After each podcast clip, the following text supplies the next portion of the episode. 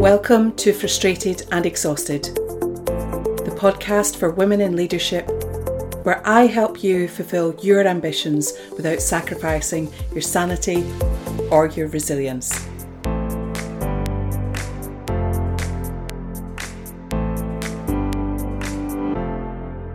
Today, I am delighted to be welcoming Jenny Jenkin to Frustrated and Exhausted. Jenny has had a long, rich, and varied career in UK universities, both old and new. Most recently, she was registrar at the London School of Hygiene and Tropical Medicine. And earlier this year, she left organisational life and retrained as a leadership coach, consultant, and facilitator. Jenny has a passion, like me, for tackling gender and race equity equity. She has a real fascination for power and politics in large organisations. I'm really looking forward to this conversation. I know you'll enjoy it too. Sit back, relax, and enjoy.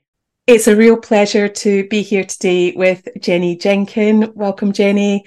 Um, in this episode, we are going to be talking about the stereotypes that women can face as they move into and as they progress through leadership roles in organisations. Jenny, it's really great to have you here today. Thank you for coming on the show to share some of your experiences and knowledge around this topic. It's one we could probably talk about for hours, I know. But just to get us kicked off, what sort of stereotypes have you encountered sort of in the workplace? Gosh, well, I mean, and, and we're going back many years, Ruth, but I, I certainly in my early days, uh, as a junior administrator in the university sector, I guess I encountered it in ways that at the time I didn't see as stereotypical. So I would be patronized by male bosses, but I didn't realize it because I felt I was being graced with their presence. Uh, and those early days when you're so keen to learn and eager to absorb knowledge, sometimes those subtle and frankly not very subtle issues are quite invisible.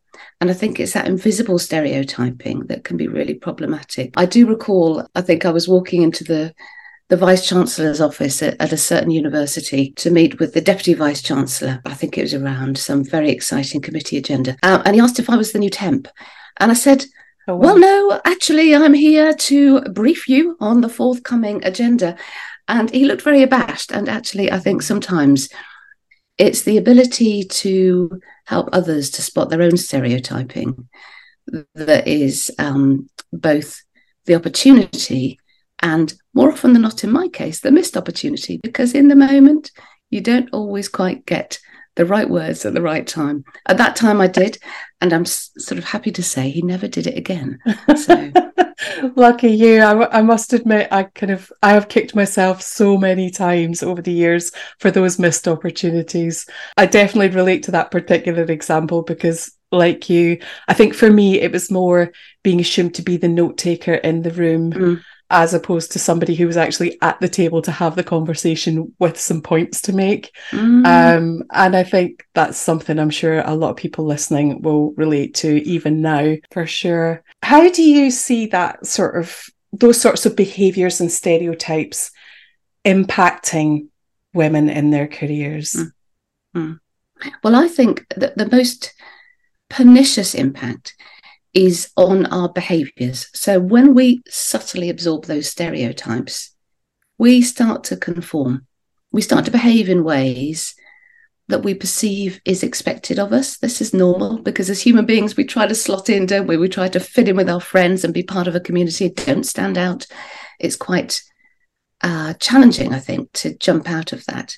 So confronting those stereotypes is difficult. And I think more commonly, we start to change our behaviors. We become a little bit more apologetic. Mm. Uh, we we begin um, an email with, "Oh, I'm sorry to raise this, but," and and, and instantly we, we've got a slightly submissive sort of dimension. And I fall into this all of the time. Even now, I, I actually make a point of rereading emails and rewriting them 10 minutes later because words matter and the mm. way that we use words to confront stereotypes really matters. So I think that it, it affects people's behavior. And I think it affects confidence because we internalize some of this dissonance that's going on in our mind. Gosh, they shouldn't treat us like this. Oh, but I better, you know, do the right thing so that it doesn't affect mm. me in my career. There are ripples to those sorts of behavioural shifts.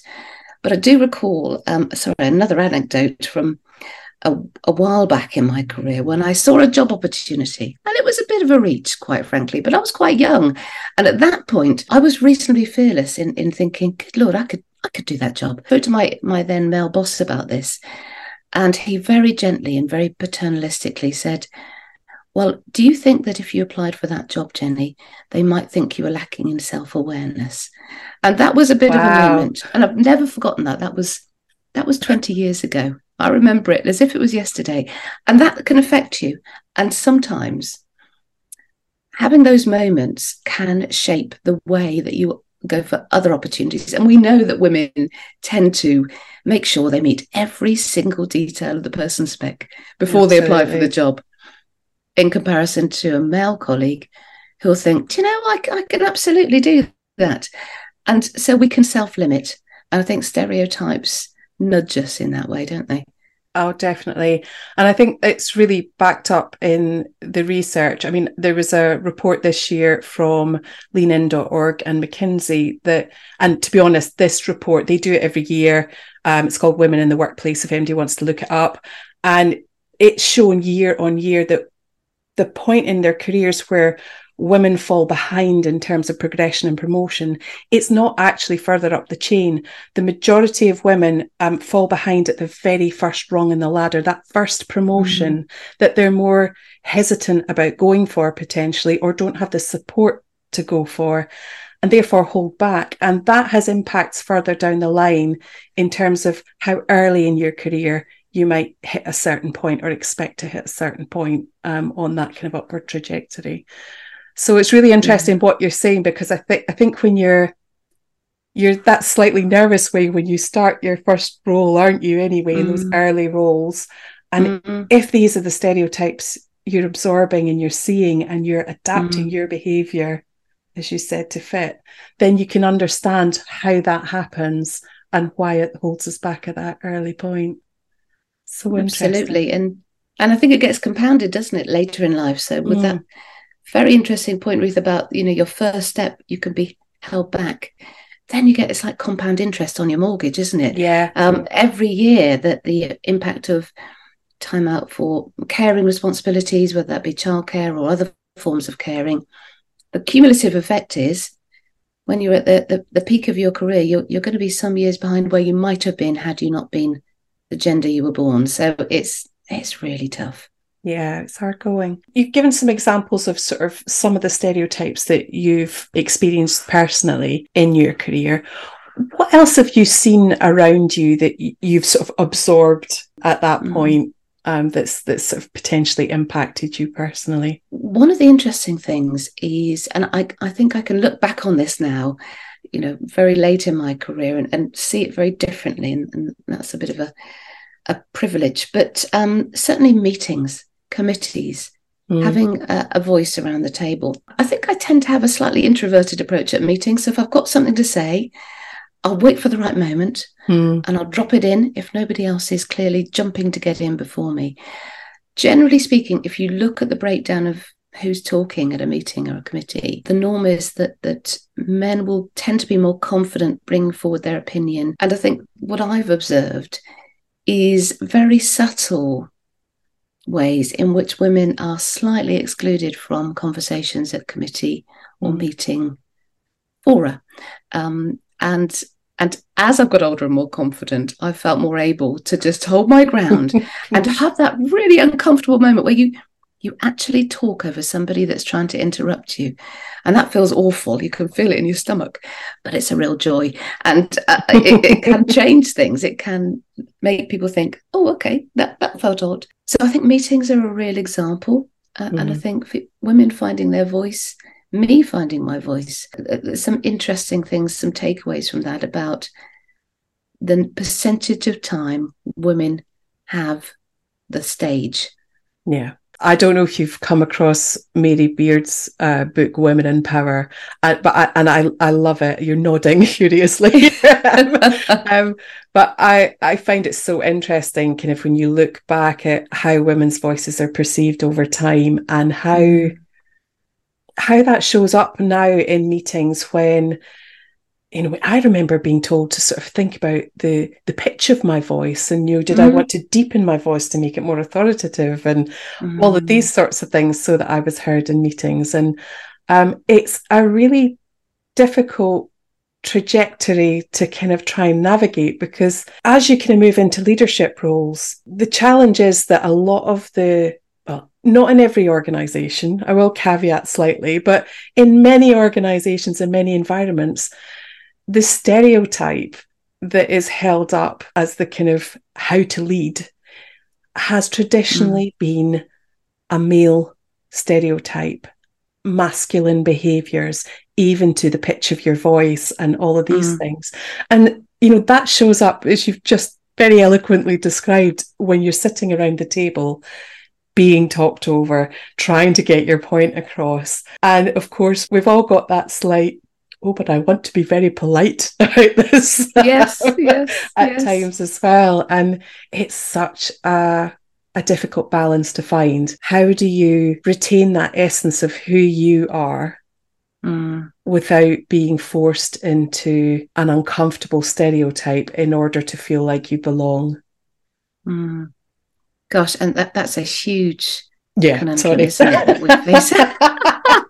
and but but what a challenge because mm. and, and I think we do we subconsciously reflect on that through our working lives, don't we? How do I how do I make impact at this next meeting? How do I prep to make sure I've got the right points at the mm. right time? And I think that we we do get progressively better. Um, and I think that as I have moved more into the chairing role as a female leader, I've been able to use that consciously to better manage the balance of the conversation. And I was just reading um, another favorite book of mine, which is The Authority Gap by Mary-Ann Sieghart. I, I know you'll have, it's, it's a fantastic book and it's a very optimistic book. Mm. Um, and it makes a number of uh, really sound points about, you know, what can, what can we do about this? Because it's fine to vent and get angry about it. But we need to have some agency, don't we? We need to know what we can do as as women and as parents and as partners and as members of society. Anyway, the the the, the most important one I think from from Mary-Ann Sieghart's uh, around meetings is put put a woman in the chair. Mm. And see how that changes the tenor, the hue, the engagement, um, the balance. And I think it's a simple, easy organizational shift to make. And yeah. I wonder whether we could just put that out there. Yeah, that would be great. Yeah, I think where women, and I'll caveat this one as well, because where women are conscious of this and of the need to make space for other women's voices, because I have also seen women behave quite mm-hmm. poorly mm-hmm. towards other women yes. as well. um, and I think that's a really, but just the visibility alone of having mm. a woman in the chair, let alone the shift in behaviors that becomes mm. possible from that um, if someone is consciously using that position as you've described in order to make mm. space for women's voices mm. to be heard um, yeah that it's such a simple thing and yet it could have such a mm. profound impact on not just what the content of the conversations but the quality of the conversations mm. and the very nature of them um, and even what gets put on the table to be discussed. Amazing. Actually, that's that's so true, Ruth. And also, what gets dropped off the agenda for yeah. because you've run out of time. Yeah. It's how those those conversations are prioritized. Absolutely key. Yeah, I agree. What would your key piece of advice be for women who are kind of setting out on this leadership journey now and thinking about how do I get my ideas across? How do I get my voice heard? How do I stop myself being drawn into these stereotypes and behaving in a particular way, you know, that isn't really me? Mm, mm, what would mm. you say to them? I think I think the first thing is just don't get overwhelmed by it and feel that there's nothing you can do, that you're mm. just a a, speck on the surface of the ocean and nothing you do can change things. Because what I have absolutely learned is that every tiny action we have creates a ripple effect. You might not see it, it might not even ripple back to you, but it does make a change. So, subtle, really small changes, things that you feel comfortable doing, are worth doing. So, it might be just saying, okay, I've got this meeting coming up. When person X interrupts me, I'm going to make a conscious effort not to stop talking. And I know it'll feel uncomfortable, but what's the worst that's going to happen? And I think if you can take your courage and try it out gently in safe contexts, then your courage can grow and, and then your influence grows. And as women's influence grows in the workplace, then the ripple effect gets much more profound. So it's it's a slow, steady marathon. It's not a sprint. You don't have to achieve, let's use the word gravitas. You don't need that overnight. and in any event, I would suggest it's not one to, to race towards. It's a it's a gender laden term, but people get uh, uh, advised to come with, as you said, Ruth, a lower pitch, mm. um, more gravitas, and and that means generally operating in in in a male stereotypical way. So I think recognize the stereotypes exist, recognize you're not going to change the world overnight, but know that everything you do makes a difference. Use your power wisely, but most importantly as well, find people to talk to so you can get a different perspective mm. to build your own awareness. So I've had the benefit of some fantastic mentors and coaches, and uh, from very early doors, a female role model. She didn't know this until later in my career when I wrote to her and told her exactly the the role she played in my life. But she was she was the um, she was the leader I wanted to be when I grew up, and yeah. uh, she she embodied certain ways of being without losing who she was. Mm. And I never forgot that. And, and that just stood me in good stead.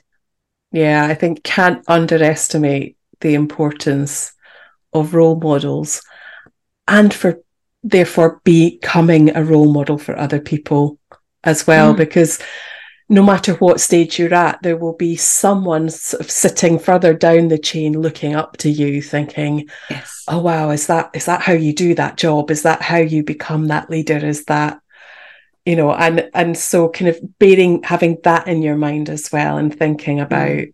what you also want to embody in mm. that position, I think can be incredibly powerful because I think in those early leadership positions, it's quite it can be quite overwhelming. And mm. it. I certainly found that it was only when someone further down the line, um, who was more junior, said to me, you know, I really look up to you in what mm. you're doing that it dawned on me that I was also a role model. I, I was too busy kind of looking upwards, I think, a lot of the time thinking, I mean, to be honest, for me at that point, where were my role models? There were one or two, but not necessarily always that I aspired to be like, I must confess. Um, you know, and there just weren't so many women ahead at that time. So it, it's remembering that you, no matter you might not be way up the chain yet, but no mm-hmm. matter where you are, also a role model, I think is is so important. It's such an important point. So, Jenny, just thinking about all of this, we've we've covered quite a bit of ground already, just in terms of thinking about some of the challenges that that women face and and some of the things that you've experienced personally and seen other people experience as well. What practical advice would you have for anybody listening to this who's in that position at the moment? I think there's there's all sorts of little things that we can do sort of day to day. So we talked about meetings earlier, mm. and there's always a pot of coffee in the corner with the cups. The number of times I see the women go to the corner and start pouring coffee for others before themselves. I just sit down and wait for somebody to say, "Would you like a coffee?" And uh, it's and it feels uncomfortable. Again, anything that feels uncomfortable for me, that's a signal you're doing something mm. right. Strangely, so don't pour the tea. I would say as, as well, the number of times we beat ourselves up when we leave a situation where we've obviously been subjected to some sort of really subtle mm. put down that's based on gender. And you can never think of the right riposte in the moment, can you? I mean, and then we leave the room and we judge ourselves yet again. It's a double bind. There are some fantastic ripostes. Just go online, Google riposte to sexist comments and avoid the rude ones, but there are some great ones. Read them, have them ready for that moment. You won't regret it. and the, the, the other thing I would say is just use humor because it's a great way of landing a message without people missing the message because their ego has been so damaged in the process. Mm. I mean, it's very rewarding to call somebody out and to shame them. But the question is, is that going to change their behavior? And ultimately, that's what we want. Mm. The use of humor, deftly done, can get people to realize when their behavior is just a wee bit out of line and they mm. remember it. Um, can I can I throw in one anecdote which I absolutely love on. on. this, which makes me chuckle every time. So it's it's um it's it's a member of my wider family, and uh, she was a a sound engineer, which is an unusual profession mm-hmm. uh, for women to go into and quite male dominated. And she turned up for a contract, arrived in the meeting room, and the the the, the male sort of client group arrived, and manager said, "Oh, great! Could you just pop to Costa? We'll have three capos, one almond croissant, and a latte." Wow! And she okay. sat and she thought, "Okay, I've got a choice here." Uh, the choice she made was to go down to Costa to get the order, to bring it back, placed it in the middle of the table, paused for a few moments. The manager said, "Okay, I think we're waiting for the sound engineer." At which point she said, "I am the sound engineer." Oh and the look on his face mm. uh, was apparently something to behold, but also the look on the faces of those who observed and witnessed this play mm. out.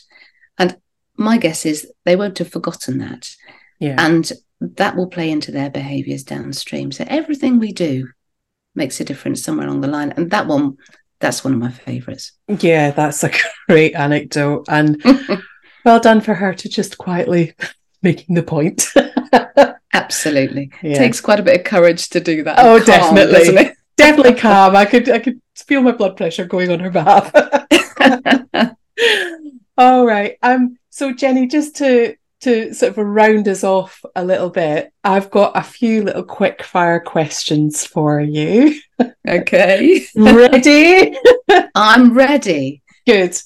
What's the best piece of advice anyone has ever given you? Do you know, I think I think this is advice from my mum. Oh. As a child, when things are getting rough, and it's that fake Latin phrase, let me get it right, it's illegitimi non carborundum. You know, don't let them grind you down, frankly. and that that bizarrely has, has, served me well. But th- there's another phrase, I suppose, a, a, sort of a phrase that goes through my mind when things are a bit tricky, which is don't sweat the small stuff. And it's all small stuff. And, and for me, that says find a way to get perspective on this. Jump forward five years and look back on this moment. Does it look mm. different? I think that's that's what I would say has been the most powerful for me personally. Yeah, I can absolutely see how that would be. Next one best book that's made you sort of reflect on your own kind of personal growth and development. Gosh, my own personal growth and development, that's got to be, without question, uh, Time to Think by Nancy Kline. Oh. So I can see that you know it, Ruth. yes. And it's all about the human mind and how fantastic it is if we just pay it attention and don't mm. interrupt. And for me, that plays in beautifully to the equity and equality agenda. If we just use some of Nancy Kline's fantastic advice about how to create the conditions for people to think beyond their wildest dreams, then equality and equity would just happen naturally and we'd all be having a fab time. So, Nancy mm. Kline, that is my favorite reflective, moving book. Wonderful. It is a fantastic read. Highly recommend it as well. um, all right. So you said there that um, the phrase around don't let them grind you down. When they have ground you down a little bit, because mm. it does happen mm and we all kind of feel that at times, what's the best music for you to listen to to give you a lift? What lifts you back up? Wow. Okay. Now, this may come as a surprise. Um, but for me, it, it's Black Sabbath's Heaven and Hell. Wow. It's okay. you weren't expecting that. you really weren't expecting it is music that that will take you on a journey up and down and then to this swelling fantastic dance finale um, and it is it just gets me every time wonderful Jenny, thank you so much for sharing your thoughts with us today and for giving us your time. We're a busy lady. I really appreciate it. Thank you so much, Ruth. It's been a real treat. Thank you. So, what are your takeaways from that conversation with Jenny? Well, for me, there were three things that really stood out in terms of what she was saying around how to navigate some of the stereotypes that we can get caught up in. The first one is to get support early in your career, um, whether that's working with a mentor or a coach or finding role models to look up to, and also sort of surrounding yourself with with cheerleaders, with people who can who can really lift you up and and help you maintain your your confidence. The second thing was really that not to let other people's perceptions of you stop you applying for those first promotions. You know, Jenny gave that anecdote about what had happened to her, the, the sort of her boss putting it off, applying for for a first promotion. So, you know, not to let that stop you, um, because as I kind of pointed out, all the research shows that that first rung on the ladder is the one that's most broken for women. It's where we fall behind fastest in our careers, and it can be the one that has the most impact in the long term. So don't let people put you off applying for a role if you feel it's right for you. And the third thing is that while being a woman in leadership can be a tough gig, there is absolutely hope. There are changes, there are things that we can do in order to have more impact, have more influence. Kind of use things like Jenny suggested, using humor to to sort of challenge people in in a way that they might hear that challenge and reflect on their own behavior and change that behavior potentially. So while it can be tough, there is always hope and we can do things to have more impact and to increase that impact going forward. Thank you for joining me for that episode with Jenny Jenkin. I hope you enjoyed the conversation. If you would like to connect with Jenny after the show, you'll find the link in the show notes. Look forward to speaking to you again next week, where I'll be talking about finding energy when you have none. Speak to you then. Thanks for listening to this episode of Frustrated and Exhausted. Hit the follow button for future episodes. You can also follow me on Instagram at Resonate Leadership and LinkedIn at Ruth Alexandra Wood. I'd absolutely love to hear from you. Frustrated and Exhausted is brought to you by Resonate Leadership and the wonderful team at the Podcast Boutique. I'm your host, Ruth Wood. Take care and speak to you soon.